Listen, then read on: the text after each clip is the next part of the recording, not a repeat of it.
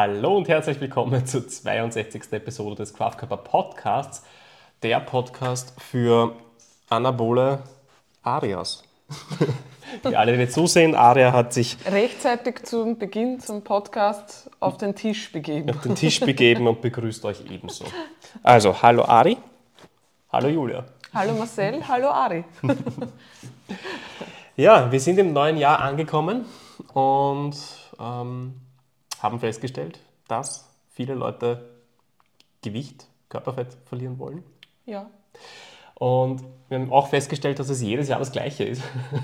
Immer wieder zum Jahresstart wollen die Leute Gewicht verlieren. Da fragt sich, wo kommt denn das ganze Gewicht her, das die Leute immer verlieren wollen? Das ist eigentlich eine gute Frage. Ja? Das ist ja höchst philosophisch. Man will mehr Gewicht verlieren als. Äh, ja, es, es, kommt immer wieder. Ja, ja genau, das wieder. ist der Punkt. Das ist, der, das ist genau der schwierige Punkt, nämlich dass das Gewicht immer wieder kommt. Sollte ja so nicht sein. Blöde Energieerhaltungs. Gesetz da. also ja, wäre doch eigentlich cool, wenn man nicht jedes Jahr wieder das gleiche Gewicht verlieren müsste, mhm. ähm, das man vor einem Jahr schon verloren hatte. Also sprich, wenn... Oder ähm, sogar mehr. Oder sogar mehr, ja. Mhm. Also wenn äh, die Diätbestrebungen, die Abnehmbestrebungen tatsächlich auch halten würden. Und darum soll es heute auch gehen. Das mal der Teaser dazu. Ähm, natürlich in altbekannter Manier werden wir zuerst mal quatschen.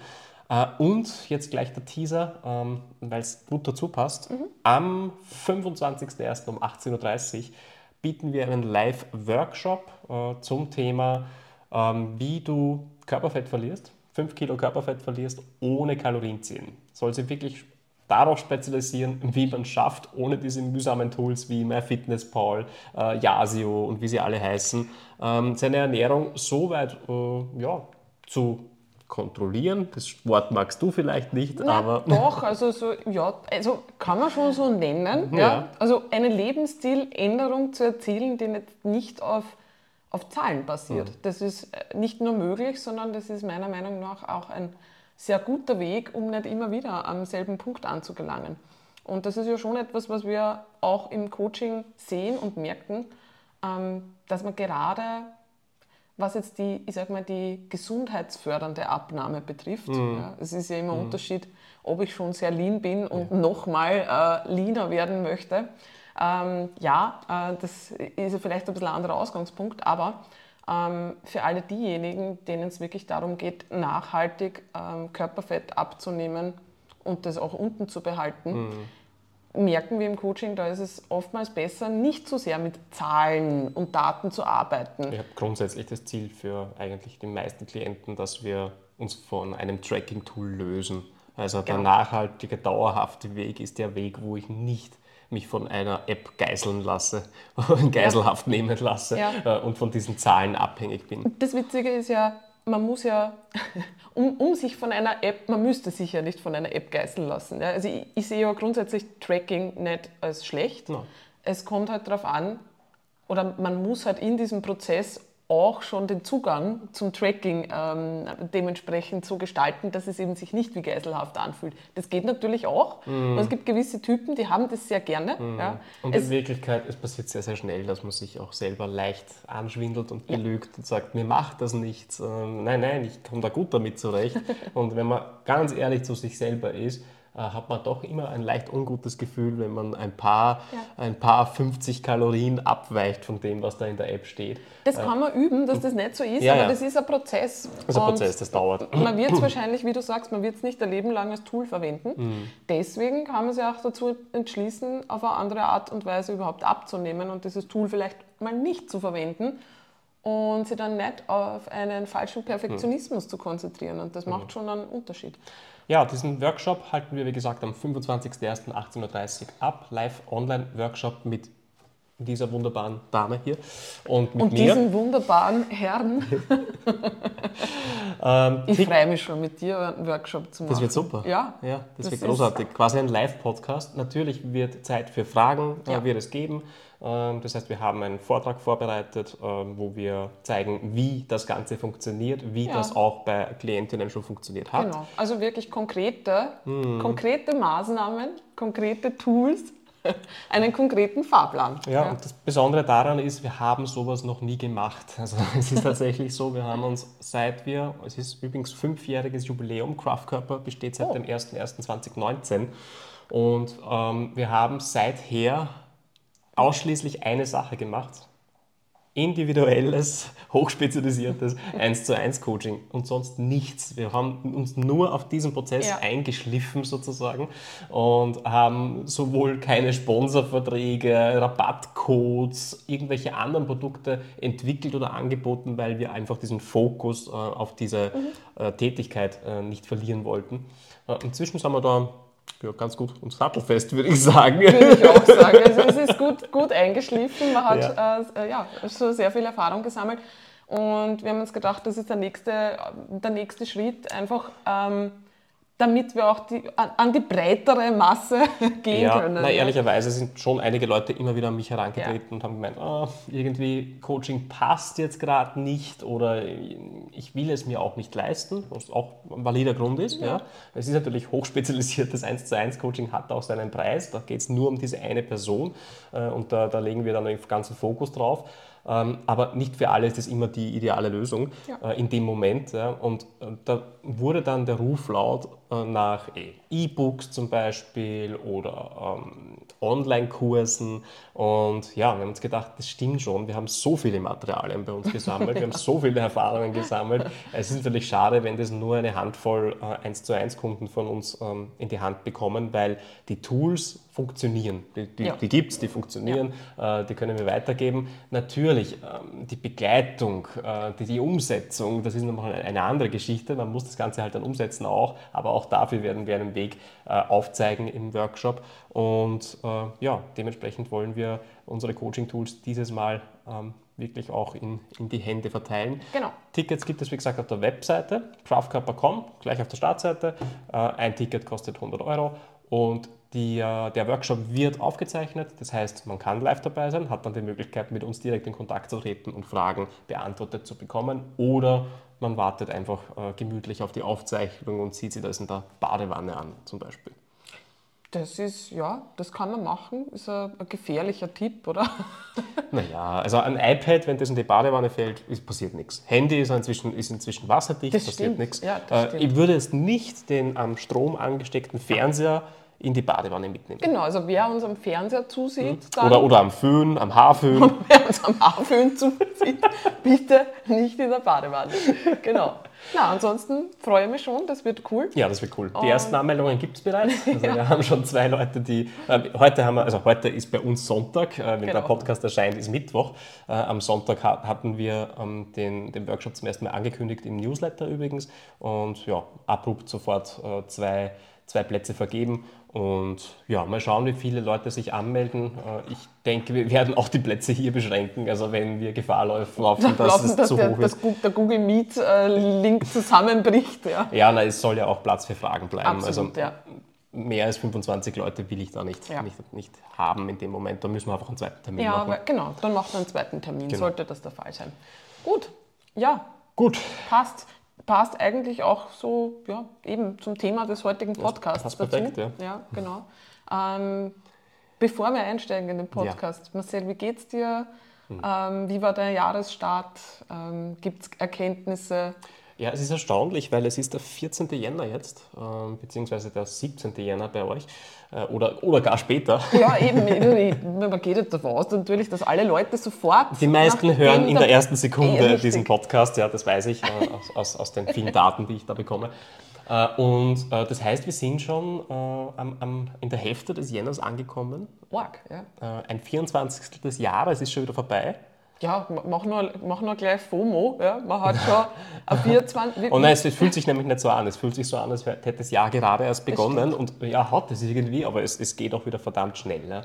Ähm, das merke ich sowohl, äh, was ja, Bestrebungen wie diesen Workshop angeht, weil wir gerade einfach bei uns einiges ähm, verändern, neue Sachen anbieten und das natürlich äh, aufregend ist auf der einen Seite für uns, aber auch viel Arbeit bedeutet und ja, wenn man viel arbeitet, vergeht die Zeit schnell. Ja, und man darf es nicht übersehen. Man dass man dann nur mehr arbeitet. Und ehrlicherweise ist das gerade ein Struggle äh, von Ja, mir. Ja, ja. Also äh, es ist so aufregend und so, so neu und so schön alles gerade, dass ich ganz gerne mehr arbeite, als mir gut tut. Ja. das merke ich. Äh, ich merke es immer dann, wenn ähm, irgendwie das Dopamin leer wird. Also das ist, kann man sich vorstellen wie in einem Computerspiel, wenn die Energiereserven runtergehen, ähm, dann hat der Marcel so ein langes Gesicht und hängt nur mehr herum. Das ist, dass du diesen Vergleich wählst, ist total passend, weil ich glaube, so nimmst du das auch für dich wahr. Das ist Ja? wirklich so auszuzelt. Aber was macht man dann, um den Charakter wieder aufzuladen? Na, etwas, ich muss etwas tun, was mir gut tut. Und ich weiß halt auch, was mir gut tut. Ja. Das sind ähm, eh Computerspiele, Videospiele, tatsächlich auch Spaziergänge natürlich an der frischen äh, Luft, ohne irgendeine Beschallung. Das, das genieße ich dann immer sehr. Und Genießt du das wirklich? ja, durchaus. Es, Na, es, aber gleich, sofort, wenn du an, weil ich habe immer das Problem, es tut immer gut. ja, aber ich habe immer das Problem, wenn ich so drüber bin, ja, wenn Mhm. ich hineingerate in, es ist eigentlich zu viel und ich möchte in Motion bleiben, weil das fühlt sich gerade gut Mhm. an, wo ich aber schon genau weiß, Das hm, kippt bald. das wird kippen, ja, die Zukunftsjula büßt es, wenn ich jetzt nicht Acht gebe. Mhm. Und ich versuche mich dann aus diesem Zustand zu lösen, dann gibt es ganz, ganz viel Resistance am Anfang bei mir. Ja, das habe ich nicht, weil ich nämlich merke, ich bin jetzt da schon sehr lange gesessen, keine Ahnung. Also ein Trick ist ja, bei mir läuft der Timer mit. Ich starte einen Mhm. Ja. Task, der Timer läuft und ja, es passiert, dass ich tatsächlich drei Stunden durcharbeite, ja, wirklich konzentriert durcharbeite. aber mehr geht dann nicht, oder? Und das ist der Punkt, wo ich dann merke, also wenn ich dann äh, merke, ich bin erschöpft und dann noch auf den Timer schaue, dann weiß ich, okay, gut, es ist einfach so, du brauchst jetzt einmal etwas anderes. Ja. Mhm, Okay. Äh, Und dann ist es okay, dann gehe ich spazieren, äh, dann mache ich etwas anderes und dann habe ich vielleicht auch wieder Reserven für na, mehr 90 Minuten Ja, Session. Ja. ja. Und ähm, das funktioniert gut für mich. Ich habe nicht diesen FOMO-Effekt oder so, dass ich mir denke, ah, scheiße, jetzt muss ich spazieren gehen, jetzt kriege ich das nicht mehr fertig oder so. Das passiert mir nicht. Ich, bei mir ist es gar nicht so sehr FOMO, sondern es ist wirklich dieser eine Unwilligkeit von meinem Geist in einen, in einen ruhigeren Zustand zu gehen. Ich meine, das ist eh was, mit dem ich mich generell ja sehr stark Ja. beschäftige und was ja, was ja eh, äh, was mich immer schon begleitet. Und für mich ist es das so, dass ich wirklich, also ich muss da ganz strikt darauf Acht geben und wenn ich es nicht mache, dann geht es mir nicht gut. Also ich muss diese Zeitblöcke auch wirklich dementsprechend einhalten, aber das fühlt sich oft in dem Moment nicht richtig an. Und sowas, was eigentlich gut ist für mich und wo ich auch weiß, das wird mir gut tun, fühlt sich in dem Moment nicht so an als etwas, was ich machen möchte. Das ist sehr, sehr spannend. Also, Ja. Ich gen- ich genieße das tatsächlich sehr. Gerade jetzt in der Kälte. Ja, Äh, stimmt zieh mich schon, das gehe raus. Es, es fühlt sich sofort auch einen super Kontext-Switch an. Wahrscheinlich, wenn man körperlich auch was fühlt, wenn man diese Kälte fühlt. Ja, Ja, das Äh, stimmt. Das mit dem Körper etwas macht und äh, einem sofort ein bisschen in einen anderen Kon Kontext bringt. Ja. Ähm, muss ich sagen, na, das Thema habe ich nicht. Aber was ich, was ich für ein Thema habe, ist, dass ich halt ähm, in Summe über den Tag dann zu viel mache, zu lange in diesem Mhm. Produktivitätsmodus bleibe und äh, dieser Produktivitäts Produktivitätsmodus dann ähm, am Ende des Tages und in der Nacht weiterläuft. das ist das, das, ist das Schlimmste. Ja. Das fällt mir immer wieder auf, wenn ich dann zu lange tue. Genau. Ja. Dass ich eigentlich in der Nacht im Bett Weiterarbeite im weiterarbeite Kopf, ja. im Kopf. Genau. Da muss ich aufpassen, es macht Spaß äh, und wenn ich da haushalte mit meinen Ressourcen, funktioniert das auch. Ja. Es ist immer so Supply and Demand, ja. wie viel hat man zu geben, wie viel kann man geben, wie Ja. viel braucht es. Und wenn man das nicht übersieht, geht das. Und ich glaube, man muss halt dann einfach sagen, okay, es ist jetzt okay, den Tag heute früher zu beenden oder es ist okay, den halben Tag heute etwas anderes zu machen, äh, weil das wiederum gibt einem die Möglichkeit, an den nächsten Tagen wieder mehr zu machen und man gewinnt ja, egal was man tut, man gewinnt ja das Spiel eh nicht an einem Tag. Genau, Ja. das ist es. Ja, es ist wirklich egal, um was es geht. Ähm, in den meisten Fällen macht es nicht wirklich einen Unterschied. Ich suche jetzt gerade ein Zitat, das ich mir abgespeichert habe, das ich nämlich in dem Zusammenhang sehr, sehr gut finde. Ich erkläre das auch immer ganz gern mit, mit Training. Und Training ist ein super, super Äquivalent dazu, Das stimmt, äh, weil ähm, man kann sich entscheiden, in einem Workout, in einem gegebenen Workout alles zu geben, sich vollkommen zu verausgaben. Das Resultat wird sein, dass man Muskelkater der Hölle bekommt äh, und wahrscheinlich so wie es geplant war, in zwei Tagen nicht wieder trainieren gehen kann oder in drei Tagen nicht wieder Ja. trainieren gehen kann. Ja. Man muss länger aussitzen ähm, und hat dann in Summe, wenn man sogar die, über die Woche sich anschaut, weniger geschafft, als hätte man hier moderat gearbeitet und beim nächsten Training wieder moderat und dann wieder moderat. Ja. Und ja, beim Training ist es eigentlich den meisten klar, äh, wir kriegen die Effekte nicht von einem Training, auch nicht von zwei Trainings, sondern von vielen Trainings über den Zeitraum von Wochen und Monaten. Und genau so verhält es sich in Wirklichkeit ja auch mit allem, wo man etwas bewegen möchte, wo man etwas erschaffen möchte. Egal, ob das jetzt auf professioneller Ebene ist, also sprich Beruf, Selbstständigkeit, Persönlichkeit, ja, Hobbyebene. Ja, kann man sich auch verlieren. Ja, richtig. Ja, Ich kann, dich nicht, ich kann dich nicht einen Tag 130 Prozent lieben. Ja, weil das wird mir dann auf die Nerven gehen und dann bin ich weg. Genau, das funktioniert. Also lieber nur so 30 Prozent jeden Woche Tag. ignorieren und ein, an einem Tag überschütten. Ja. Wird nicht gut funktionieren. Ja? Das ist eigentlich eine sehr gute, äh, ja, äh, eine sehr gute Metapher dafür. Darum halte ich mich mit meiner Liebe zurück. Das Lieb dich ich, moderat. Da bin ich dankbar dafür. Das ist dass ich- romantisch. Ich liebe dich moderat. Mein Schatz. Moderat, aber kontinuierlich. Ja, Das ist schön ja, eigentlich. schön. Ja, ja. Also, mein, also das Zitat, das ich gesehen habe, das ich sehr gut finde, das jetzt gleich wieder auftaucht, ist, ja. Also ist ein Reel. ist ein Real leider, das jetzt weiterläuft und ich kriege du kannst die Seite neu laden. Das stimmt, ja, ich kann es neu laden. Ähm, ist eh ein bekanntes Zitat. Genau, von Lao Tzu. Nature does not hurry, yet everything is accomplished. Ja, also die Natur beeilt sich und äh, beeilt sich nicht Ja, eigentlich. beeilt sich nicht. beeilt Ja. sich nicht. Und trotzdem ist alles fertig. Trotzdem wird alles zeitgerecht fertig. Ja. ja, was heißt zeitgerecht? Es wird fertig und es fertig wird. Das stimmt, das habe ich jetzt dazugefügt, das hat das jetzt sehr gedrückt, dieses Zitat. Nein, stimmt. naja, na doch, aber es gibt einen Frühling, es gibt einen äh, Sommer, es gibt Ja. einen Herbst, wir sind einfach eine Abfolge. Ja? Ja. Und der Baum wächst in seiner Zeit. Typischerweise. Manche Bäume gehen noch ein. Äh, Genau, also pflanzentechnisch, alle die bei, Pflanzen, die bei uns leben und von mir gepflegt werden, wachsen nicht, so Nicht, gut. genau. Aber dafür gibt es dich. Das stimmt. Ja, Ja, also das ist so mein, ich würde nicht Struggle dazu sagen, aber hier habe ich ein bisschen einen Balanceaufwand. Ja, aber ich glaube, den hat jeder. Für mich, ich habe erkannt, also ich ein bisschen ein Struggle, ähm, den ich eben, weil ich mich teilweise da nicht so gut spüren kann, wie du dich spüren kannst. Also du nimmst dich da besser wahr und kannst, glaube ich, schon einfach rechtzeitig das abfangen. Und ich muss mich sehr an der Nase nehmen, um das rechtzeitig abzufangen. Man lernt aber dann dazu. Also in, in, in der Zeit versteht man dann seine Signale besser zu deuten, das merke ich schon. Ja. Aber- das werden, das werden Leute, die selbstständig sind oder Leute, die sehr, sehr, sehr, sehr, sehr bestrebt sind, äh, möglichst viel abzuliefern, ja, ähm, werden das, äh, die, diesen Struggle kennen und, glaub, und ständig spüren. Ich glaube, dass das alle Leute, die eigenverantwortlich Ja. an Projekten arbeiten, Ja. äh, kennen werden, egal ob selbstständig oder nicht. Ja. Das trägt man mit nach Hause, man macht vielleicht eh Homeoffice-mäßig zu Hause Mhm. auch noch, oft noch Dinge. Und das müssen, ich meine, ein Projekt kann auch ein familiäres Projekt sein, das kann auch Kinder etc. betreffen. Haus. Haus, oh mein Oh, Gott. Ja. Das liebste Projekt meines Lebens. Nein. Aber es war schon fordernd. Das war fordernd, ja, das war sehr fordernd.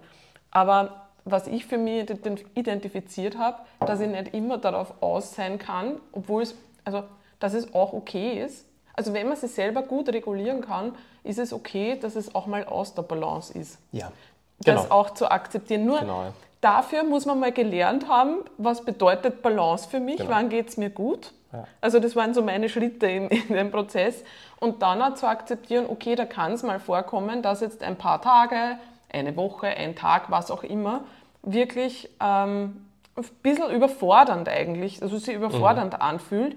Nur wichtig ist, dass man das dann nicht versucht, weiter aufrechtzuerhalten, sondern es gibt dann, dann, muss, dann gibt es halt eine Phase, wo man wieder ein bisschen weniger ist. Also so diese Balance, ich glaube, das ist oft ein bisschen ein, ein, ein Faktor, wo die Leute schnell die, die, die Flinte ins Korn werfen, zumindest ist es mir so gegangen, wenn man gedacht habe, okay, ich schaffe es jetzt aber nicht, ja, Balance zu halten, weil da kommen äußere Einflüsse noch dazu, mit denen habe ich vielleicht nicht gerechnet, das ist jetzt da, um das möchte ich mich jetzt kümmern. Natürlich kann man immer wieder Nein sagen, aber zu gewissen Dingen will man vielleicht aus seinen Werten heraus nicht Nein sagen.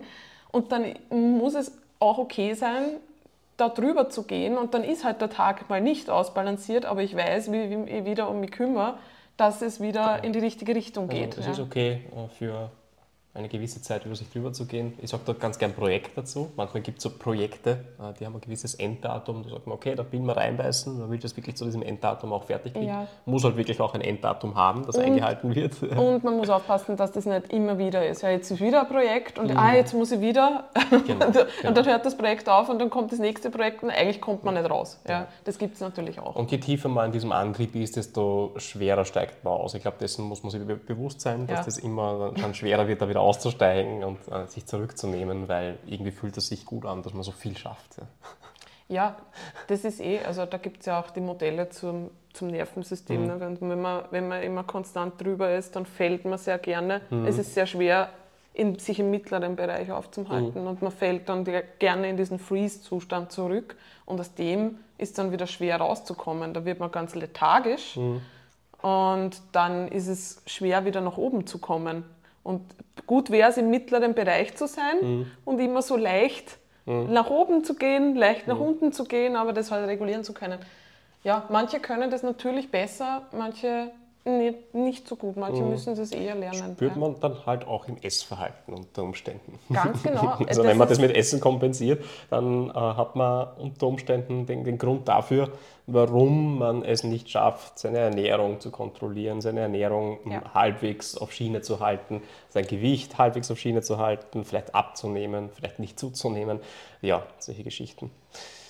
Ja, absolut. Eines der wichtigsten Themen. Ähm, da geht es dann nicht mehr um die Ernährung selbst, sondern Nein. wirklich darum, um den, um den Tagesablauf. Ja.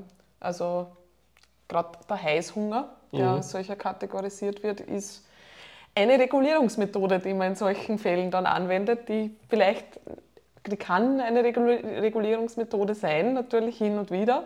Ja, wir haben es immer besprochen. Hin und wieder braucht man einfach mal Pizza. Also letzten Sonntag haben wir einfach eine Pizza gebraucht, hat sehr gut getan. Und wenn ich mir so überlege, wer heute ist auch wieder Sonntag. Ist heute der Pizza? Ist heute wieder? Pizzatag. Na, schauen wir mal. Ja. Weiß ich schon nicht, da bin ich nicht so Lust drauf. Aber, aber das darf ja auch mal sein. Ich Mhm. glaube, das ist auch, aber wenn es die einzige, also für mich war Essen lang die einzige Regulierungsmethode, Die die ich einzige gekannt Quelle der Freude. Na, das, das würde ich jetzt so nicht sagen.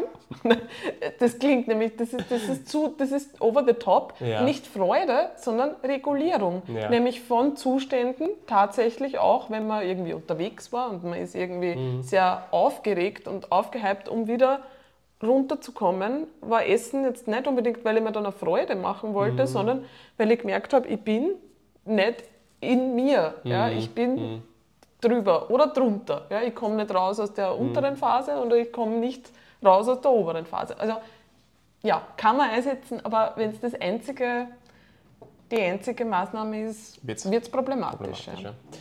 So, Ja. Willst du noch etwas über den Jahresbeginn erzählen? Oder ähm, nicht recht viel, ähm, also nicht in die Tiefe gehend, aber mein Jahresbeginn war irgendwie ein bisschen holprig. Also es waren persönliche, familiäre Themen, Krankheitsgeschichten, Begräbnis. Ähm, ich habe selber auch einen, einen, ein bisschen einen Health Scare gehabt. Also ja, ich, ich dachte, Geht's dir ich, gut? mir geht's gut, alles ist okay. Ja, ich, ich dachte, ich habe ein gynäkologisches Problem, aber es ist alles wieder in Ordnung. Ähm, ja, aber was mir da aufgefallen ist, Learning, irgendwie umso wichtiger, dass man mit sich selber gut umgehen kann, weil mir hat das natürlich jetzt, also ja, die diversen Themen haben mir aus der Routine draus gebracht, ganz klar. Mussten Dinge verschoben werden und ja, dann geht halt nicht. Ähm, geht Training, geht mal, also muss geschoben werden etc. Und ich habe mir überlegt, wie sehr mich das vor zwei Jahren ja, oder vor, vor einiger Zeit halt gestresst hätte. Und mittlerweile ist es so, dass ich mir dann doch, ich habe mir einfach überlegt, das Leben ist zum Teil plötzlich sehr hart, ja, passieren einfach Dinge. Und aber für mich überlegt, ja, es ist wichtig, dass man dann nicht zu sich selber ultra hart ist und dann vielleicht noch nur die Stimmen im Hinterkopf hat, die einem sagen, naja, die du Antreiberstimmen? musst da jetzt noch pushen und du musst drüber, weil das bei mir sicherlich lange Zeit so war.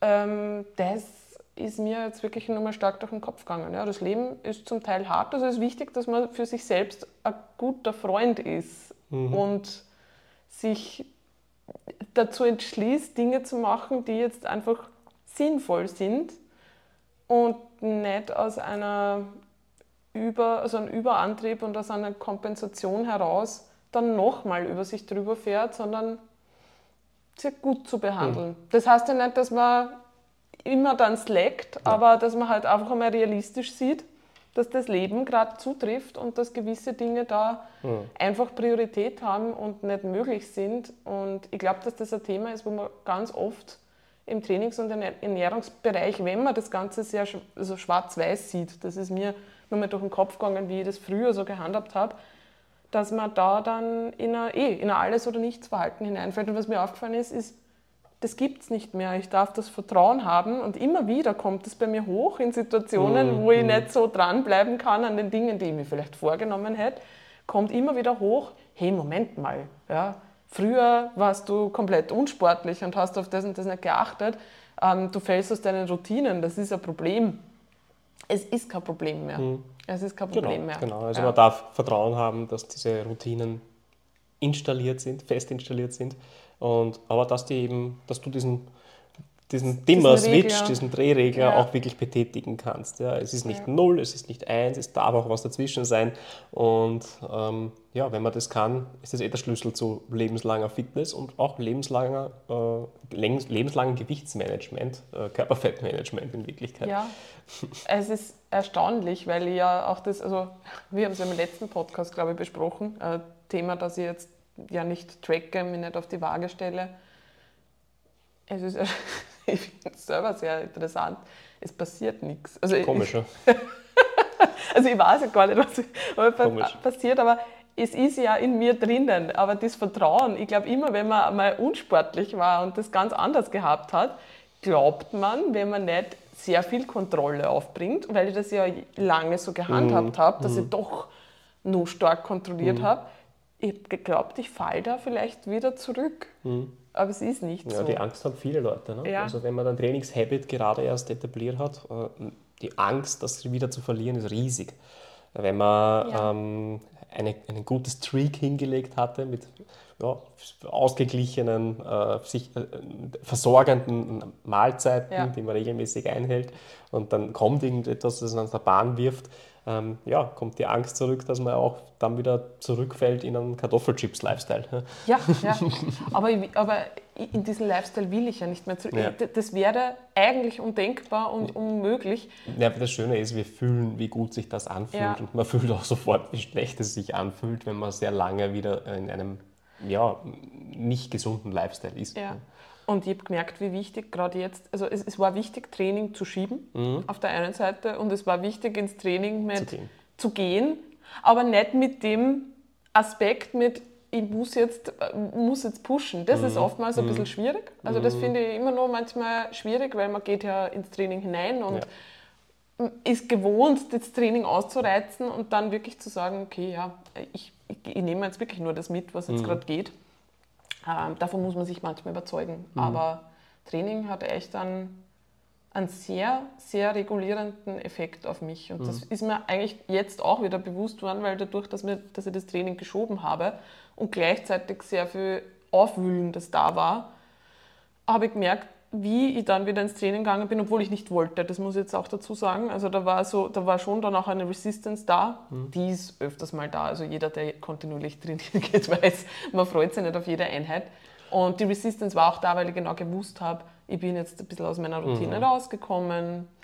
Das wird sich vielleicht jetzt ein bisschen schwieriger anfühlen. Die Resistance war da. Ich, bin's, ja, ich, ich bin trotzdem hingegangen und mich nachher wieder weit besser gefühlt. Also es, ist, es sind sehr viele es sind in solchen Phasen, finde ich, immer sehr viele Learnings mhm. dabei. Ja. Aber das sind die, die Learnings, auf die es wirklich ankommt, weil äh, die Phase, wo man sich pusht und wo man ähm, ja, dadurch sich etwas abholt, dass man ständig besser wird, die ist wertvoll. Mhm. Die braucht man zum Start, damit man dran bleibt und damit man Voll. das fest etabliert.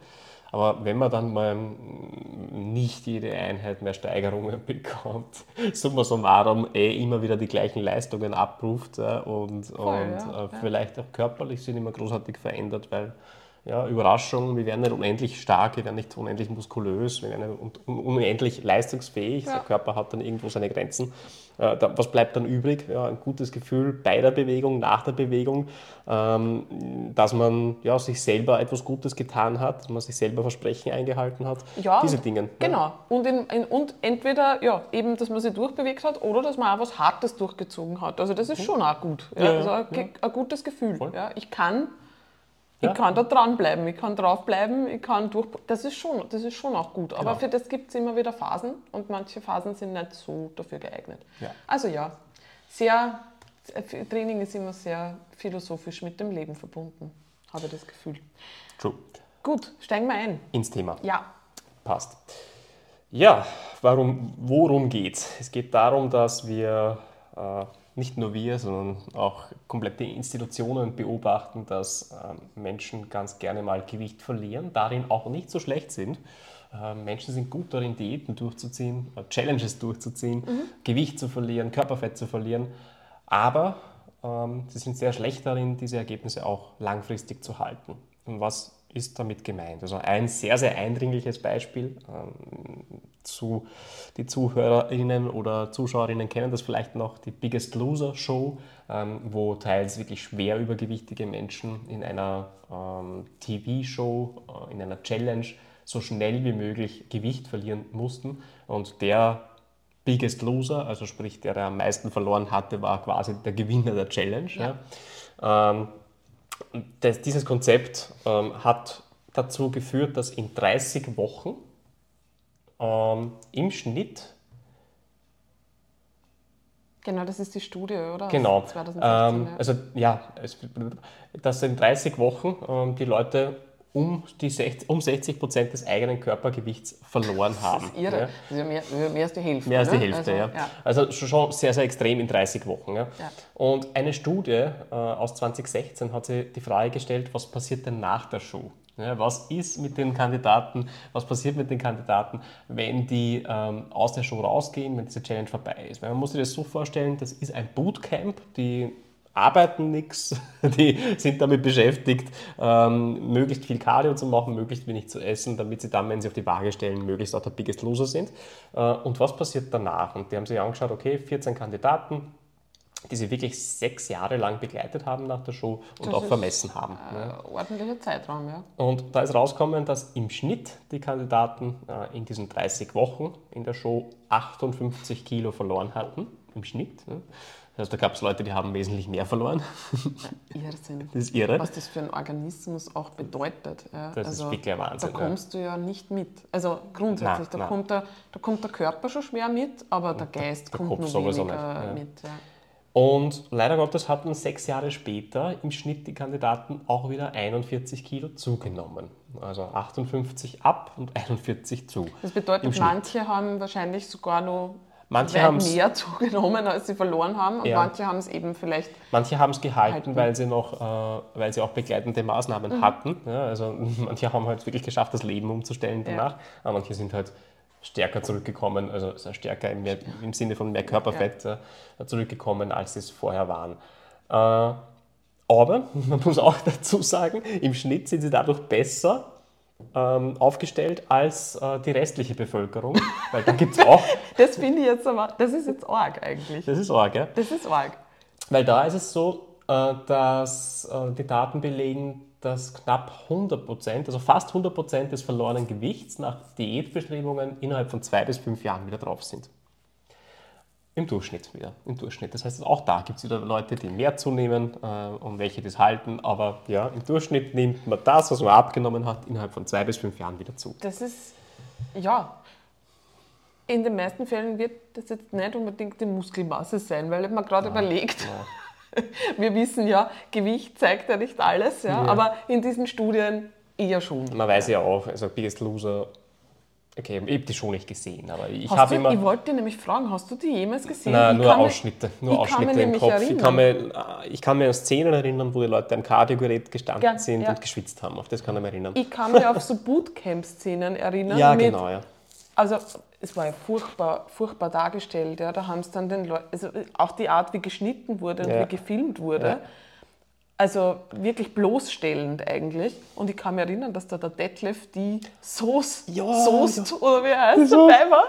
Das ist für alle Millennials, die kennen den wahrscheinlich noch. Warum auch immer, der war überall dabei. Der war überall. Ja, Der war überall ja weil der dabei. selber abgenommen hatte, oder? Ich Der glaub. hat doch selber eine übergewichtige Vergangenheit und war dann recht sportlich Genau, und dann hat er die Leute dort auch angeschrien und niedergemacht. Ja. Und das war, nein, es war so ähm, runtermachend auch, Ja. die Show. Also furchtbar. Das auf der einen Seite, auf der anderen Seite ähm, werden durch diese Show sämtliche Erfolge, die man vielleicht als normaler Mensch irgendwie erreicht, ja, vollkommen in, in den Schatten gestellt. Ja.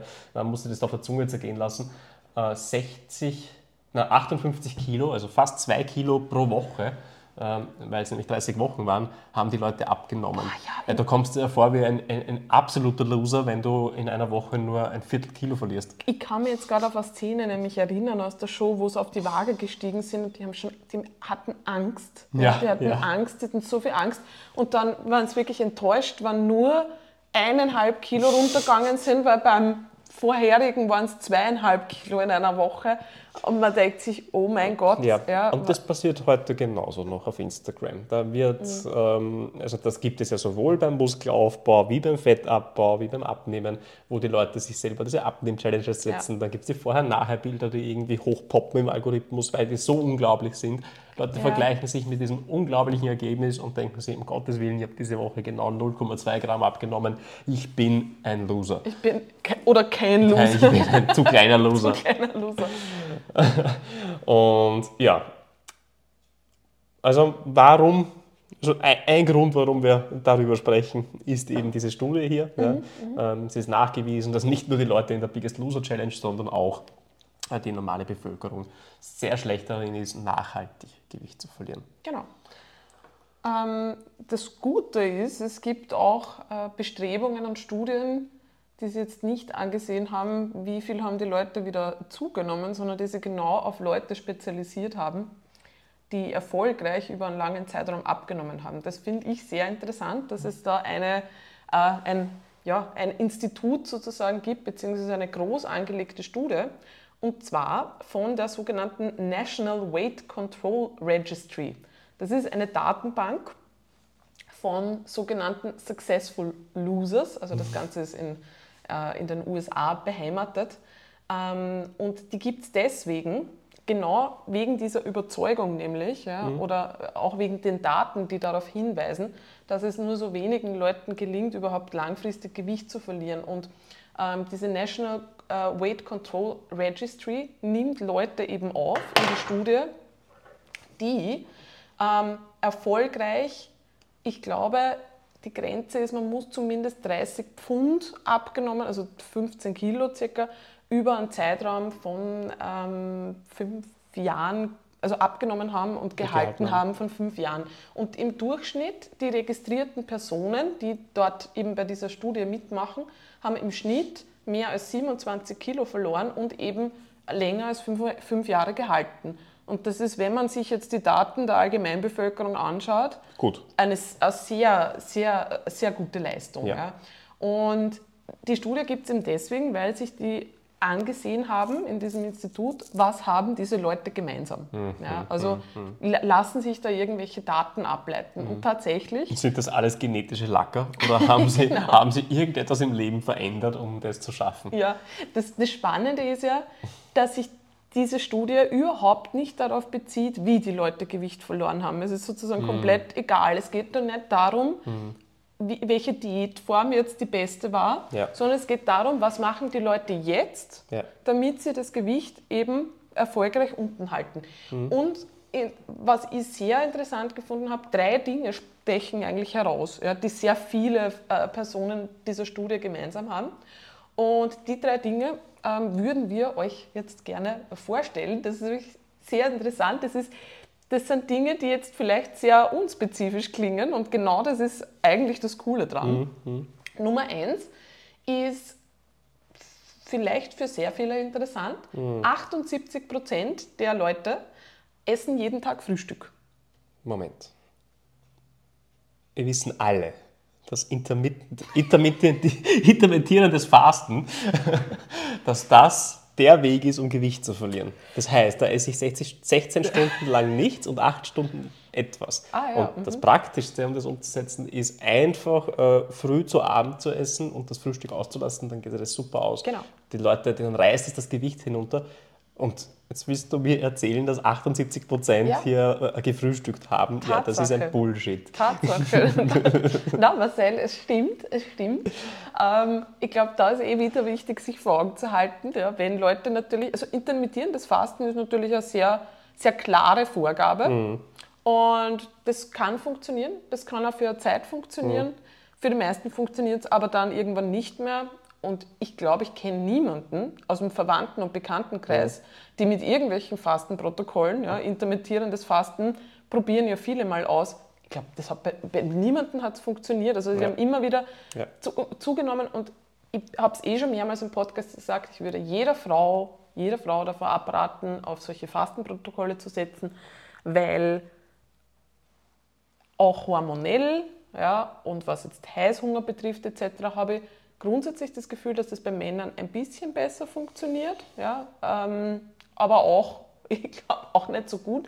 Nur bei Frauen kann es wirklich zu einem, einem hormonellen Problem Ich werden. habe das die längste Zeit durchgezogen. Ich, hab, da- ich bin ein, ein Roboter, was Essen betrifft. Ja, Essen ist für mich wirklich hauptsächlich ja, Energieversorgung und äh, ja, ich will, will schon was Gutes essen, aber ich Hin und wieder die Pizza für hin die und wieder Seele. die Pizza für die ja. Seele, aber ich, emotionales Essen ist für mich quasi nicht vorhanden. Ja.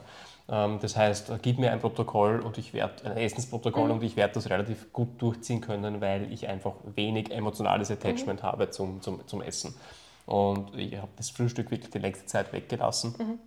Äh, nicht, weil ich mir gedacht habe, mit Inter Intermittent Fasting werde ich irgendwie besser abnehmen oder sonst was. Ich habe mir gedacht, na, brauche ich nicht. Ja, ich will mir die ja. Zeit, ich will mir die Satz. Zeit sparen. Ich habe in der Früh keinen Hunger, habe ich immer gesagt. Ja. Ich will mir die Zeit sparen. Ähm, drei Mahlzeiten zu essen heißt auch, äh, statt vier Mahlzeiten Mhm. heißt auch weniger Aufwand damit zu haben, Zeit zu sparen, bla bla bla. Was aufgefallen ist, in Wirklichkeit rückblickend gesehen und währenddessen auch schon, ist, dass, dass ich in, in starke Energielöcher gefallen bin ähm, in, ja, vor, dem, vor dem Mittagessen, also sprich zwei Stunden vor Mittagessen spätestens. Äh, und ich mich halt an diese Energielöcher gewöhnt hatte, äh, mein Umfeld das aber durchaus auch mitbekommen und gespürt hatte. Und auch meine Arbeitsleistung das unter Umständen gespürt hat. Das Interessante ist, ich habe das ja auch mal gemacht, Mhm. aber zusätzlich dazu, dass ich eh auch getrackt habe oder ein Kaloriendefizit Mhm. war, also komplett unnötig. Ja. Ähm, und ich kann mich erinnern, dass es schon, es hat sich so angefühlt am Anfang, am Anfang, Mhm. als hätte ich mehr Fokus. Fokus, nämlich im Sinne von, man, man, also der Fokus ist geschärft, ja, weil man Hunger hat, was ja evolutionär Mhm. Sinn macht, gesehen ja. total Sinn macht, weil wenn du hungrig bist, dann will der Körper, dass du auf die Jagd gehst und Ja. wird da, wird Ja. da äh, möglichst viele Signale schicken, damit du geschärfte Sinne hast. Das Problem ist, so wie du sagst, ab einem gewissen Zeitpunkt habe ich dann nur mehr ans Mittagessen gedacht Mhm. und dass ich ja erst essen darf um 2 Uhr. Und ich glaube, wenn man schon intermittierend fasten würde, ist genau dieses Protokoll ein Schaß. Ja?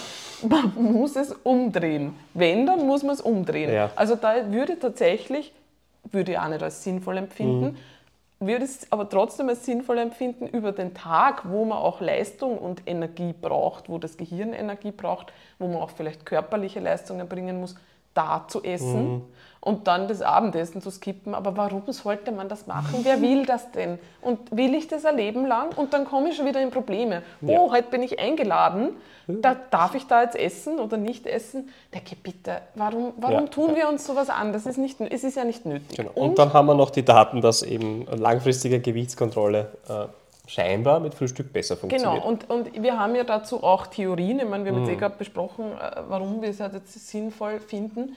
Aber Thema 1, Energielöcher. Also das merke ich auch immer wieder bei Leuten, die auf Diät sind. Das regelmäßige Essen bewahrt Menschen davor, in so ein Loch hineinzufallen, dass man keine Willenskraft Ja. mehr hat, unter Anführungszeichen. Ja?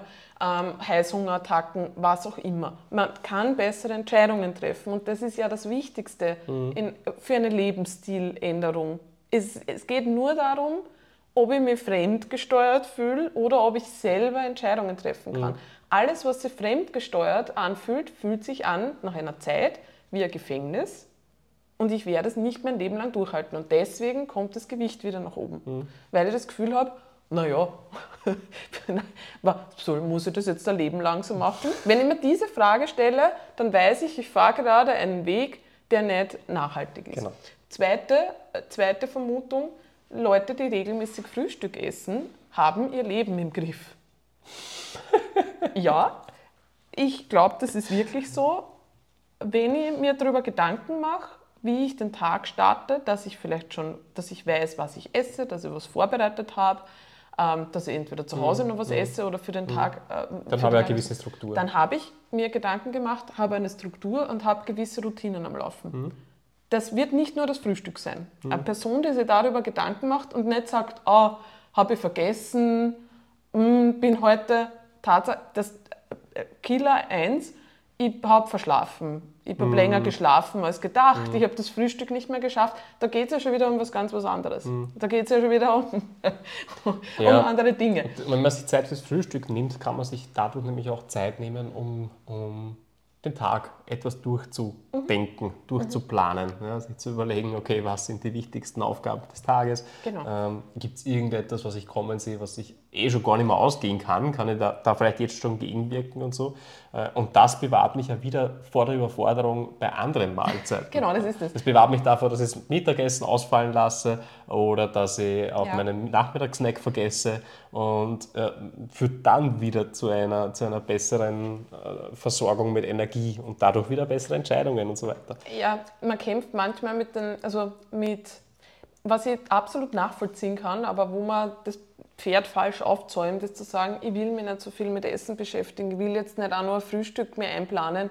Ja, ja, eh. Aber meistens beschäftigt man sich dann trotzdem mit Essen, mhm. weil man ja dann Heißhungerattacken hat mhm. oder sich nicht so gut ernährt. Das heißt, im Laufe des Tages, der Woche, was auch immer, rächt sich das ja dann meistens. Mhm. Also immer wieder, wenn Leute ein problematisches Essverhalten haben, sagen, sie haben keine Struktur, sie haben viele Heißhungerattacken, ist oft ein Knackpunkt, sich eine Zeit lang einmal sehr viel damit zu beschäftigen und Essen zu priorisieren. Das ist vielen sehr unangenehm. Mhm. Wir wollen immer, dass das Essen nebenbei läuft. Mhm. Geht eh dann. Ab einem gewissen Zeitpunkt läuft es nebenbei. Ja. Aber für eine gewisse Phase, sage ich dann immer wieder, gerade wenn grobe Probleme da sind, Essen ist jetzt deine Priorität Nummer eins. Wenn du den Tag planst, musst du überlegen, wann du da Essen unterbekommst, ob du, du Snacks mitnimmst, mhm. ähm, ob du was mitnehmen kannst, was du zwischendurch leicht unterbekommst. Mhm. Das sind lauter Dinge. Und wenn man sich mit dem Frühstück schon beschäftigt, wird man sich auch mit diesen Dingen mhm. beschäftigen. Mhm. Und mit dem Frühstück holt man sich außerdem einen Win of the Day ab. Und ich glaube, das ist auch sehr wichtig. Es wird wahrscheinlich kein sonderlich guter Ernährungstag werden, wenn ich mit einem Schokocroissant losstarte.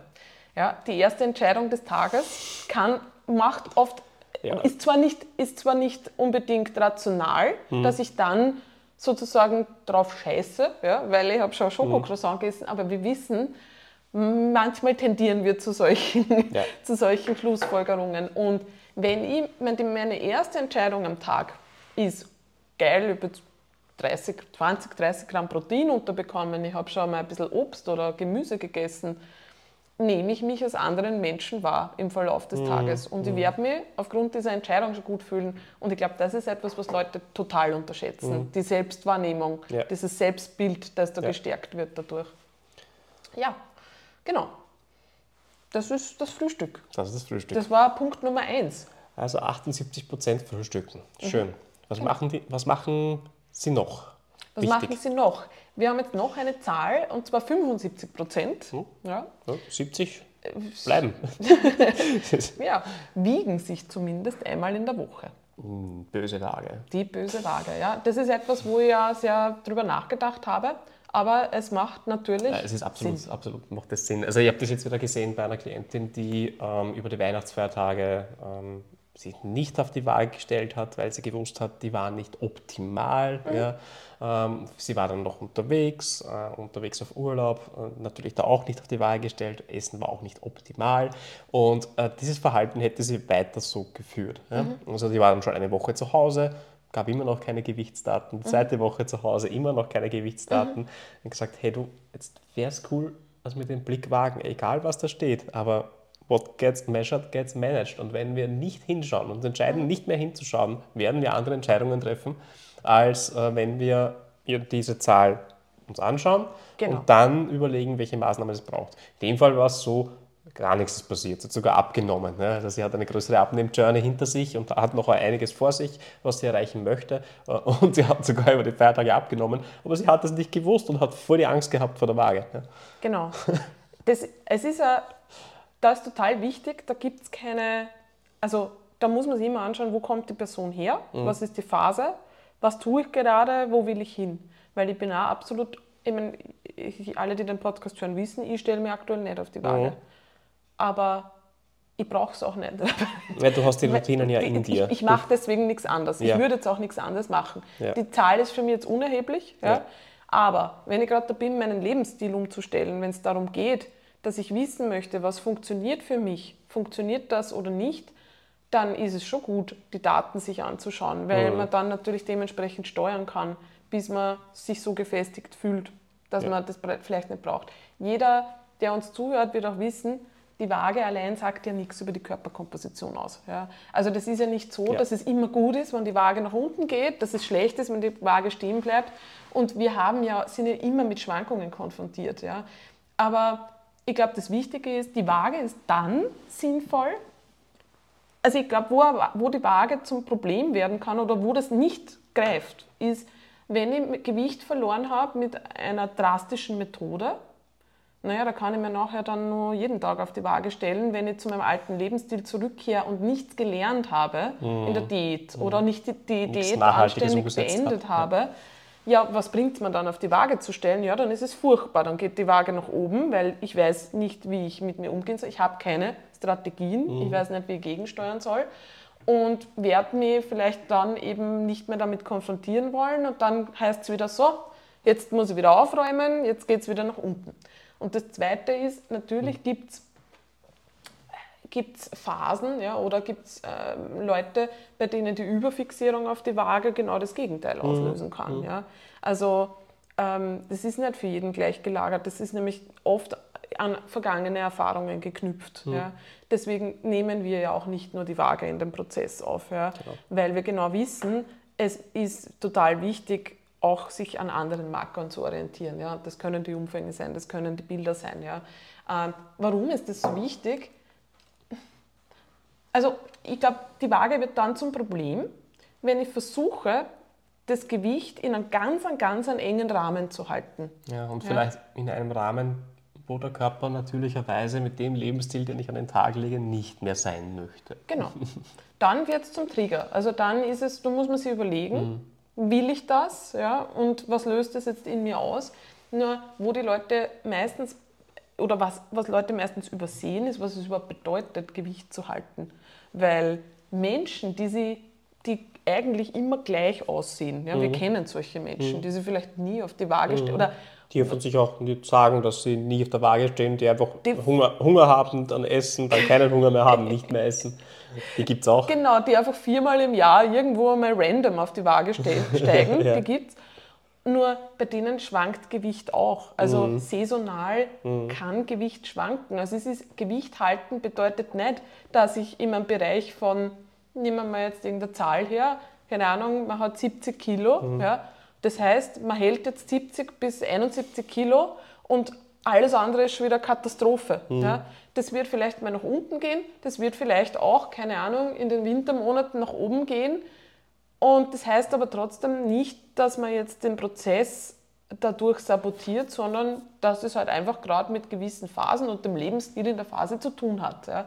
Also wenn das belastend ist, muss man sich anschauen, warum ist das belastend für mich, mhm. was versuche ich gerade mhm. zu tun. Ja. Also was wir oft sehen, ähm, wo es dann konkret belastend wird, ist, wenn man immer mehr Schwierigkeiten hat, äh, wieder in das Wohlfühlgewicht zurückzukommen. Also wir haben gerade gehört, Schwankungen sind normal ähm, im Verlauf eines Jahres Und die meisten schaffen es dann irgendwann im Frühjahr, ähm, ja, sich wieder wo einzupendeln, wo sie sich wohler fühlen. Ja. Ohne das jetzt großartig, ohne großartig Sie was sagen, zu ändern. genau, ohne großartig, sie passen ein bisschen besser auf, das sagen sie oft. Oder auch gar nicht. Ich glaube, dass manche Leute einfach eben über die Natürlich. Feiertage mehr und Ja. dann sind halt nicht so viel Feiern und Feste und dann pendelt sich wieder Und ein. diese. Strategie funktioniert so lange gut, äh, solange der Körper noch genügend Muskulatur am, am Frame hat, am, am Knochengerüst hat.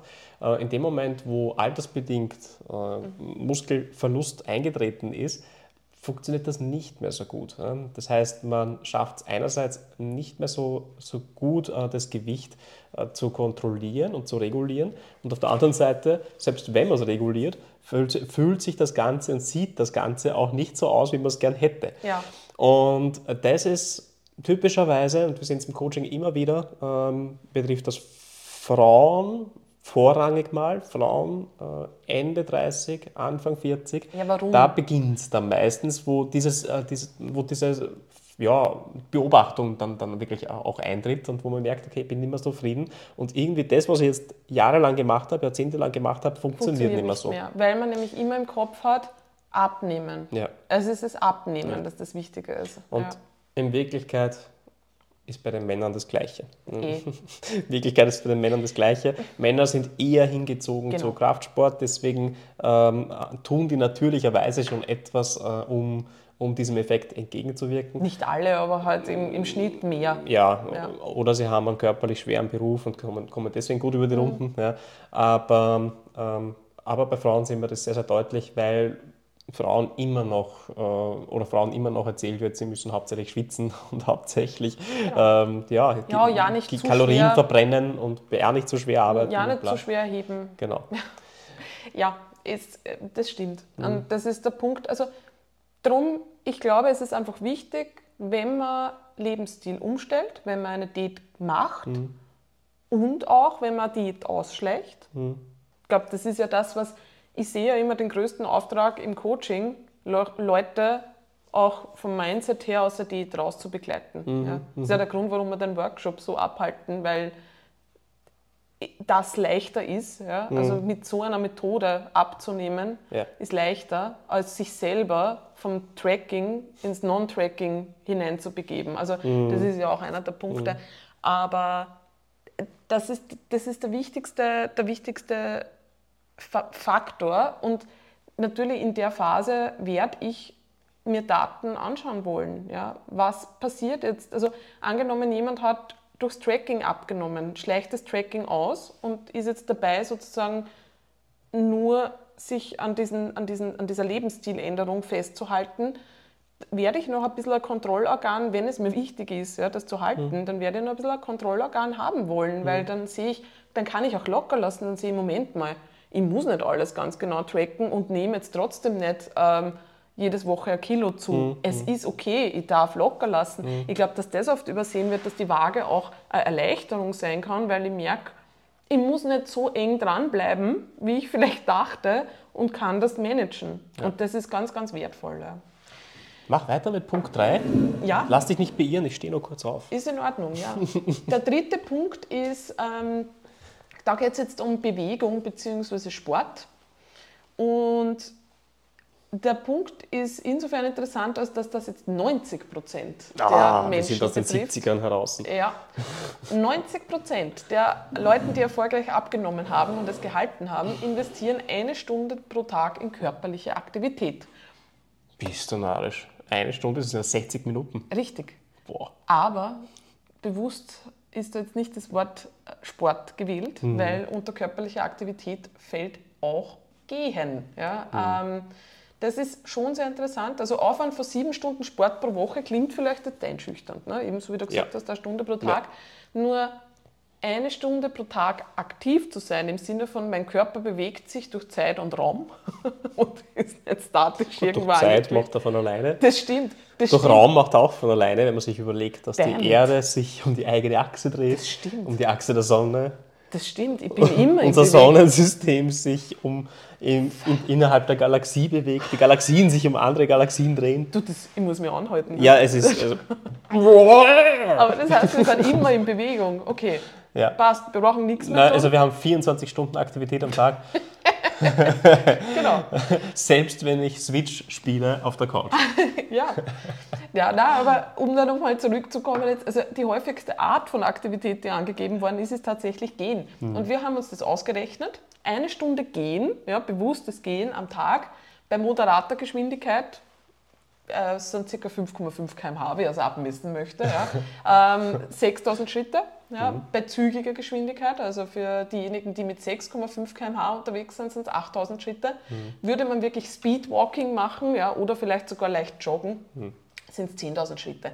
Was man aber als Learning daraus mitnehmen kann, ist ein Lebensstil, der einen zumindest mhm. 6000 Schritte einbringt, ja, 6.000 bis 8.000 Schritte äh, einbringt, hilft dabei, Gewicht zu halten.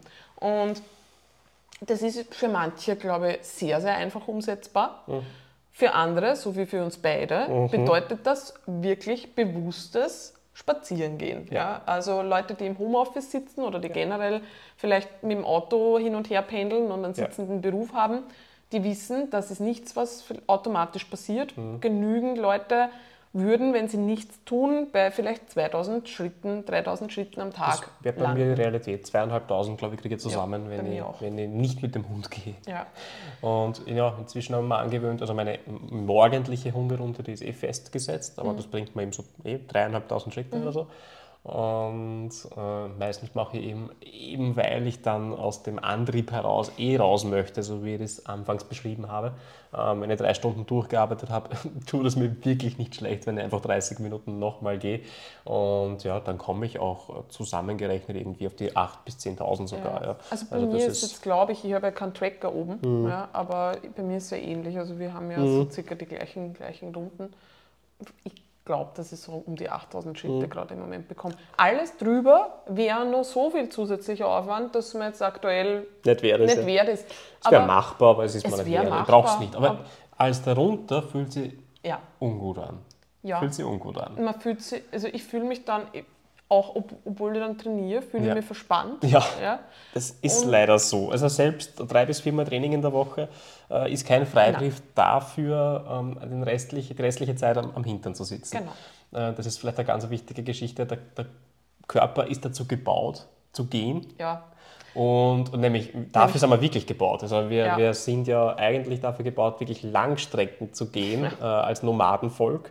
Äh, und Langstrecken heißt mehrere 100.000 100 oder 1000 Kilometer äh, einfach so in der Steppe dahin und das können wir wahnsinnig gut. Da ist der Mensch eigentlich wirklich ja, am, am, besten ja. Ja, sozusagen dafür ausgestattet ja, in, der ganzen, in der ganzen Tierwelt. Ja. Richtig. Das ist ziemlich interessant. Also wir bewegen uns dafür wirklich relativ wenig. Mhm. Ja. Also das, das stimmt.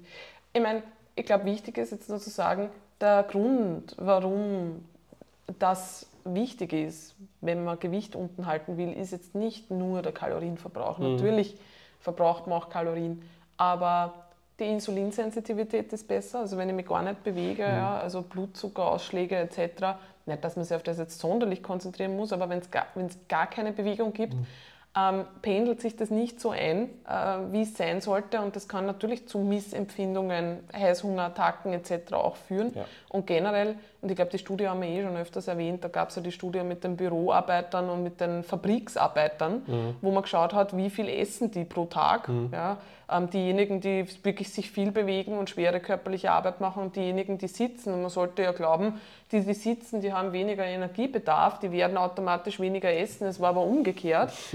das heißt, die, die sich mehr bewegt haben, haben adäquatere Hunger- und Sättigungssignale bekommen als diejenigen, die ich glaube, das war so, die, die vielleicht nur so 3000 Schritte am Tag mhm. gehabt haben, ja, mhm. also so in diesem Rahmen. Und das ist immer wieder ein Grund, warum ich sage, da geht es um viel mehr. Also es geht beim Abnehmen geht es nicht darum, Kalorien zu verbrauchen, sondern Aktivität und Sport in die Identität aufzunehmen. Mhm. Weil immer wenn ich mich auf eine Art um meinen Körper kümmere, um meine Gesundheit kümmere, bin ich auch gewillt dazu, mich auf eine andere Art um meinen Körper zu kümmern. Mhm. Und wenn ich das Gefühl habe, ich habe mir jetzt was Gutes getan, mit einem Spaziergang, mit einem Training, mit einem Frühstück, mit einem Frühstück dann werde ich nicht dazu tendieren, schwarz zu malen und vielleicht wieder zu sabotieren und zu sagen, äh, ist eh egal, ja, und jetzt, mache ja. jetzt ernähre ich mich auch noch schlecht. Ja. Also man will oft, das ist dieser Synergieeffekt, wo ich immer sage, das ist der, die Identitätsbildung dahinter. Ja. ja. Ähm, Genau. Ja, das, ich glaube, der Outcome ist jetzt, das waren die drei Punkte, mhm. ja, die rausgefiltert wurden. Und also, zusammengefasst, Frühstück. Mhm. Das zweite habe ich vergessen. das zweite war die Waage. Die Waage. Einmal in der Woche auf die Waage stellen, also in irgendeiner ja. Art und Weise Gewichtsmanagement äh, betreiben. Äh, betreiben. Und das dritte war äh, Aktivität, also eine Stunde, eine Stunde Aktivität am Tag. Am Tag. Genau. Das ist jetzt eigentlich super unspezifisch. Ja? Ähm, also würden Leute sagen, Leute möchten immer wissen, also grundsätzlich verständlicherweise. Leute wollen harte Maßnahmen. Genau. Leute wollen etwas, was ihnen sofortige, rasche, äh, schnelle Ergebnisse bringt. Und diese drei Maßnahmen tun nichts davon. Also die, die sind nicht schnell. Genau. Sondern die musst du über einen langen Zeitraum fest in dein Leben etablieren, damit sie ihre Wirkung zeigen. Genau. Und vor allem auch nach einer Diät aufrechterhalten. Ja, das genau, ist ja genau, genau der Punkt. Ja, also das ist ja nicht die Maßnahme, um abzunehmen, sondern um das Gewicht zu halten. Das Problem ist jetzt aber, wenn ich abgenommen habe mit einer Challenge, ja, habe ich keine, kein Rüstzeug, mhm. um ich habe meinen Lebensstil, ich habe den Lebensstil ja. nicht geändert. Und ja. das ist, also was eigentlich hier erkenntlich ja. ist, und das ist eine gute Nachricht, ich glaube, dass man das eigentlich sehr positiv sehen muss, es gibt keinen keinen One-Size-Fits-All-Approach und es gibt nicht das, was ich tun muss, mhm. sondern ich darf das so in mein Leben anpassen, dass für mich funktioniert. Also mhm. Also es ist egal, wie ich abnehme, es geht darum, Änderungen zu, erzielt zu haben, die langhaltig mhm. und, und, und nach, also nachhaltig sind. Ja. ja, und weil du wieder Challenge angesprochen hast, also wir haben jetzt die Biggest Loser Challenge natürlich als Beispiel genannt, aber das, das trifft ja die wenigsten Leute äh, wirklich, also das ist die Realität der wenigsten Leute, ja. aber welche Challenges kennen wir? Ja, die Challenges von, ähm, von, von Fitness-Influencern, die halt äh, 30 oder 90 Tage Challenges veranstalten, wo die Leute sehr, sehr gerne mit, mitmachen, weil es entweder gratis ist mhm. oder ganz, ganz wenig kostet. Ähm, oder man kauft halt eben die Supplemente des, äh, des, ja. des Influencers, die, ja, äh, Shakes, damit, man, damit man da mitmachen kann. Und grundsätzlich finde ich alles gut, was Leute in Bewegung ja. bringt, was die Leute in Motion bringt. Ja. Aber die Challenges, und wir sehen es halt leider auch immer wieder in den, in den Erstgesprächen und wenn Leute dann unsere Kunden werden, äh, die haben oftmals Challenges schon viel, viel, also so viele dieser Challenges gemacht ja, und haben eben genau immer wieder das Problem gehabt, dass sie langfristig dann nichts davon halten konnten, weil eben das Rüstzeug gefehlt hat für ja. die dauerhafte Umstellung. Also das im Hinterkopf zu behalten. Ich weiß schon, für Fitness, Gesundheit will man oftmals nicht viel Geld ausgeben. Das muss günstig sein oder ja. hat nicht den hohen Stellenwert oder man kann das schon irgendwie.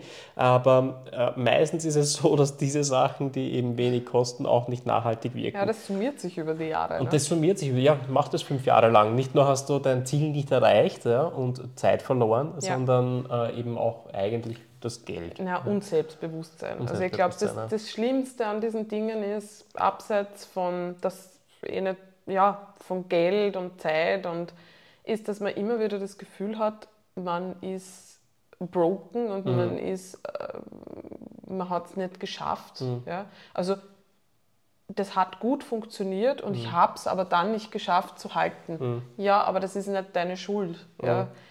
Gut, die Schuld kann man dann, man kann sich dann überlegen, warum mache ich mal was immer wieder, wenn es nicht funktioniert. Mhm. Ja, aber da ist die Sichtweise halt falsch. Da ist nämlich die Sichtweise, ich, ich bin einfach zu willensschwach danach. Das hat eh funktioniert und ich bin zu willensschwach danach. Ja. Aber das ja. ist ja verquer. Aber so ist es nicht, ja. Das ist ja verquer. Und ich mir letztens ähm, unter einem Post oder eine Nachricht auf einen Post ähm, hin habe bekommen, ähm, wo eine ehemalige Klientin äh, geschrieben hat, sie sieht das jetzt wieder im, im Kollegenkreis, so viele Saftkuren äh, und sie hat gesagt, das ist furchtbar, weil, ja. weil die Leute klagen über Kopfweh, also es geht ihnen nicht gut, ja, dann ziehen sie diese Saftkur durch. Die ja auch nicht billig sind. Die nicht billig ist. Also und was, was hat man daraus? Da, natürlich kommt das Gewicht wieder.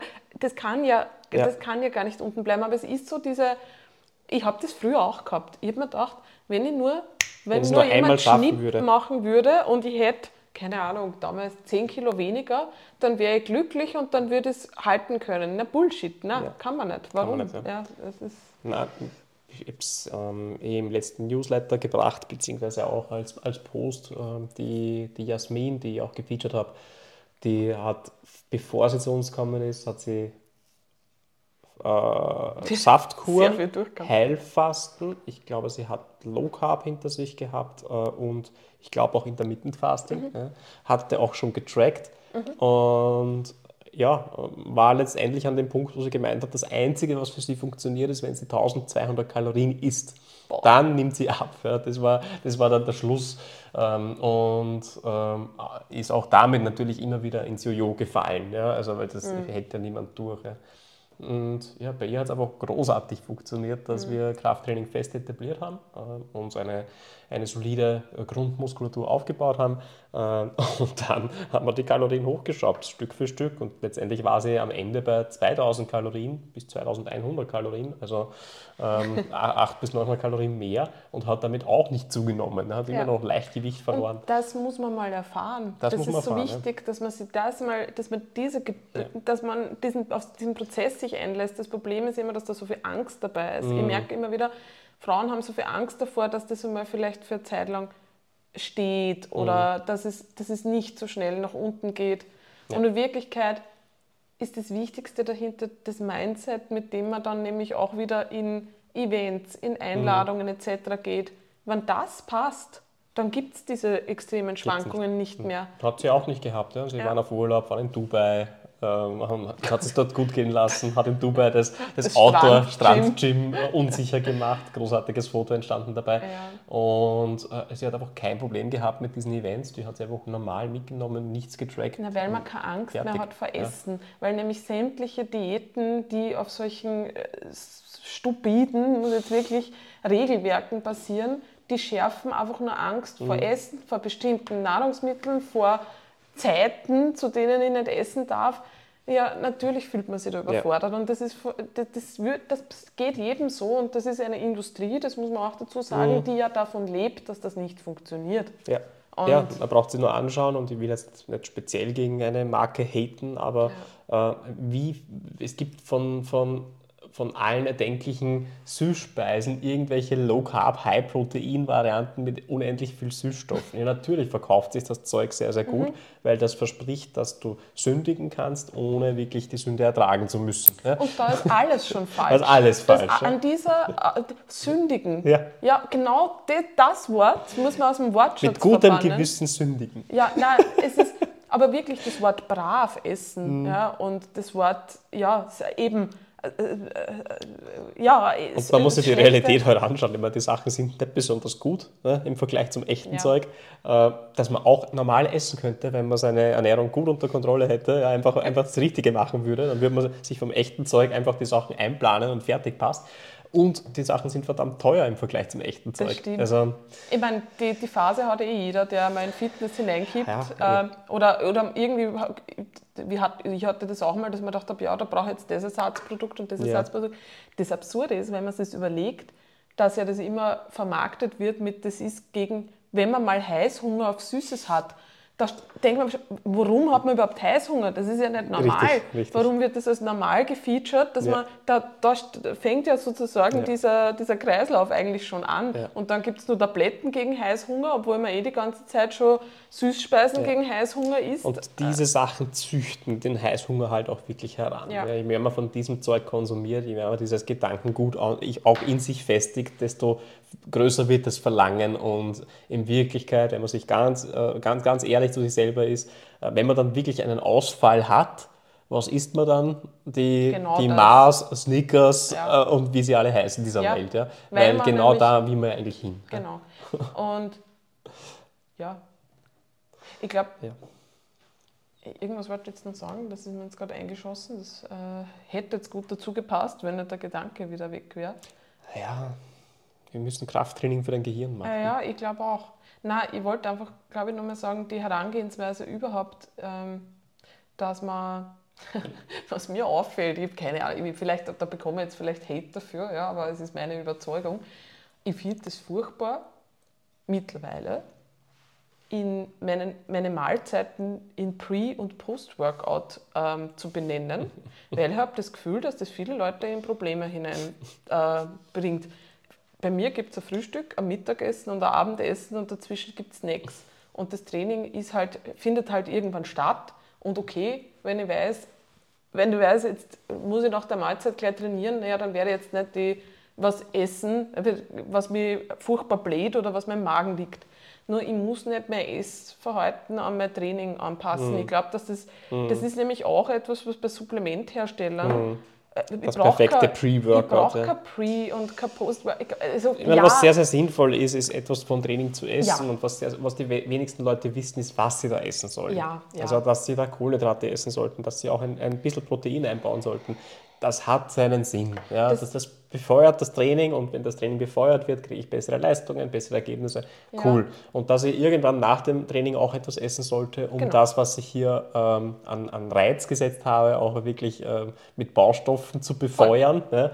Auch das ist sinnvoll. Ja. Aber da muss ich das nicht benennen wie ein Athlet. Ja. Nein, bin ich bei dir. Das Problem, was ich oft sehe, ist, dass sich Leute denken, ich muss vor dem Training, weil, keine Ahnung, bei Supplementhersteller und mhm. Influencer, mhm da brauche ich ein sehr kohlenhydratlastiges Pre-Workout. Mhm. Und da investiere ich jetzt, weil abnehmen wollen ja dann doch alle oder nicht zunehmen, da investiere ich jetzt meine Kohlenhydrate. Das heißt, ich darf Kohlenhydrate nur vom Training essen. Und nach dem Training muss ich sofort auch noch irgendwie einen Shake oder was weiß ich, auch wenn ich gerade wirklich keinen Hunger habe. Ja, ja. Das heißt, ich esse zwei Mahlzeiten und investiere da sozusagen mhm. rein, die ich vielleicht gar nicht wirklich fühle, weil mhm. ich glaube, es muss so sein, weil es mhm. mir so vorgelebt wird und versuche dann am restlichen Tag einzusparen. Also da habe ich schon oft erlebt, dass Leute mit dieser Struktur mhm. in Probleme kommen, weil das bedeutet, an einem Nicht-Trainingstag darf ich ja weniger essen. Mhm. Das kommt manchmal dann hinein, weil da mhm. habe ich ja kein Pre- und kein Post-Workout. Mhm. Und wenn Sie... Also ja, es gibt ja auch die Diätinstitute und äh, Diätformen, die ja wirklich zyklische Ernährung äh, für Normalsterbliche, sage ich jetzt mal, ja. äh, vorschreiben. Ja? Also sprich mehr Carbs an Trainingstagen, weniger Carbs an Nicht-Trainingstagen. Das ist der Schritt in die Essstörung, meiner das Meinung nach. Ist, Nein, das, ist, das ist ein Problem, weil selbst nämlich äh, hochspezialisierte Athleten äh, das nicht brauchen zwingend brauchen, um perfekte Leistung abzuliefern. Also das funktioniert genauso gut, wenn man einfach jeden Tag das in etwa gleich ja, isst. Ja. Ein Athlet, der mehrmals am Tag trainiert. Ja, ja okay. okay ja. Aber äh, wir, da reden wir jetzt wirklich über Athleten äh, aus, aus Sportarten, die halt da wirklich ein hohes Pensum haben. Nur ich war wirklich schockiert, weil es tatsächlich ja, eben Institute gibt, die dann Leuten, die gerade erst im Fitnesscenter anfangen, zweimal pro Woche trainieren gehen, sagen, an Trainingstagen isst du mehr mhm. ja, und da isst du so und so viel Kohlenhydrate und dann an Nicht-Trainingstagen nicht. Im Kopf wird bei ganz vielen Abnehmwilligen der Schalter eingestellt, naja, essen darf ich nur dann mehr und Kohlenhydrate, wenn ich trainiere. Und ansonsten brauche ich das mhm. nicht und das mhm. ist schlecht. Da fängt schon, da mhm. fängt der Prozess an, der kann für eine Lebensstiländerung ja, hinderlich sein. Stimmt, ja. Weil stimmt. dann erlaube ich es mir nur dann und dann und das ja. ist nicht vielleicht das, was in meine Wochenstruktur, in meine Tagesstruktur hineinpasst. Vielleicht habe ich dann vielleicht mehr Hunger mal an einem Tag. Ja, um Gottes Willen, was mache ich denn dann? Richtig. Darf ich nicht, weil heute habe ich nicht trainiert. Dann kommt das schlechte Gewissen.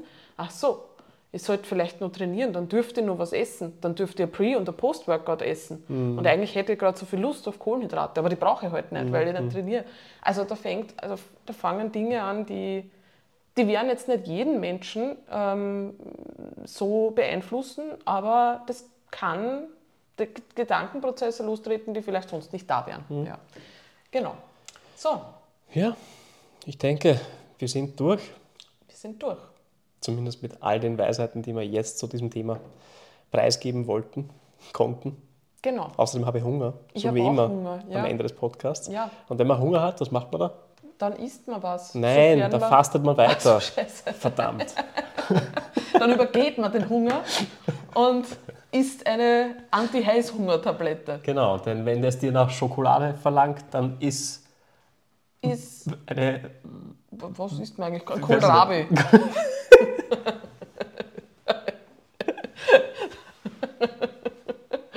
ah, oh Gott, ja. Das mache ich jetzt. Ich werde jetzt ganz viel Kohlrabi essen. Eine gute Idee. Mhm. Ja, genau. Und ja, wenn euch interessiert, wie wir das anleiten, ähm, wie wir Leute dazu anleiten, abzunehmen, ohne Kalorien zu zählen und wie man das auch gut nachverfolgen kann und wie man das steuern kann und wie das in den Alltag hineinpasst, dann ähm, seid gerne beim Workshop dabei. Das Gute ist, wir haben ganz viele Beispiele aus der Praxis, weil sowohl Marcel als auch ich uns genauso ernähren. Yep. Yep, yep, yep. Das, das ist ähm, wirklich hands-on. Und nicht nur das, wir äh, geben das ja auch an, an, Klienten weiter, die dann das Tracking ausschleichen genau. und nicht mehr tracken. Ja. Also das äh, wird sehr, sehr praxisbezogen sein, mhm. äh, auch mit Lebensmittelbeispielen, äh, die hier gut funktionieren können. Genau. Und ja, nochmal der Hinweis auf craftcup.com. Äh, auf der Startseite werdet ihr weitere Details finden, auch auf unseren Profilen natürlich. 25.01.18.30 Uhr. Wir freuen uns auf euch. Wohl, wohl schönen, was ist es dann? Mittwoch? Mittwoch. Schönen Mittwoch, schöne Woche. Ciao. An alle, die natürlich sofort den, den Podcast hören. Genau. Ciao. Ciao.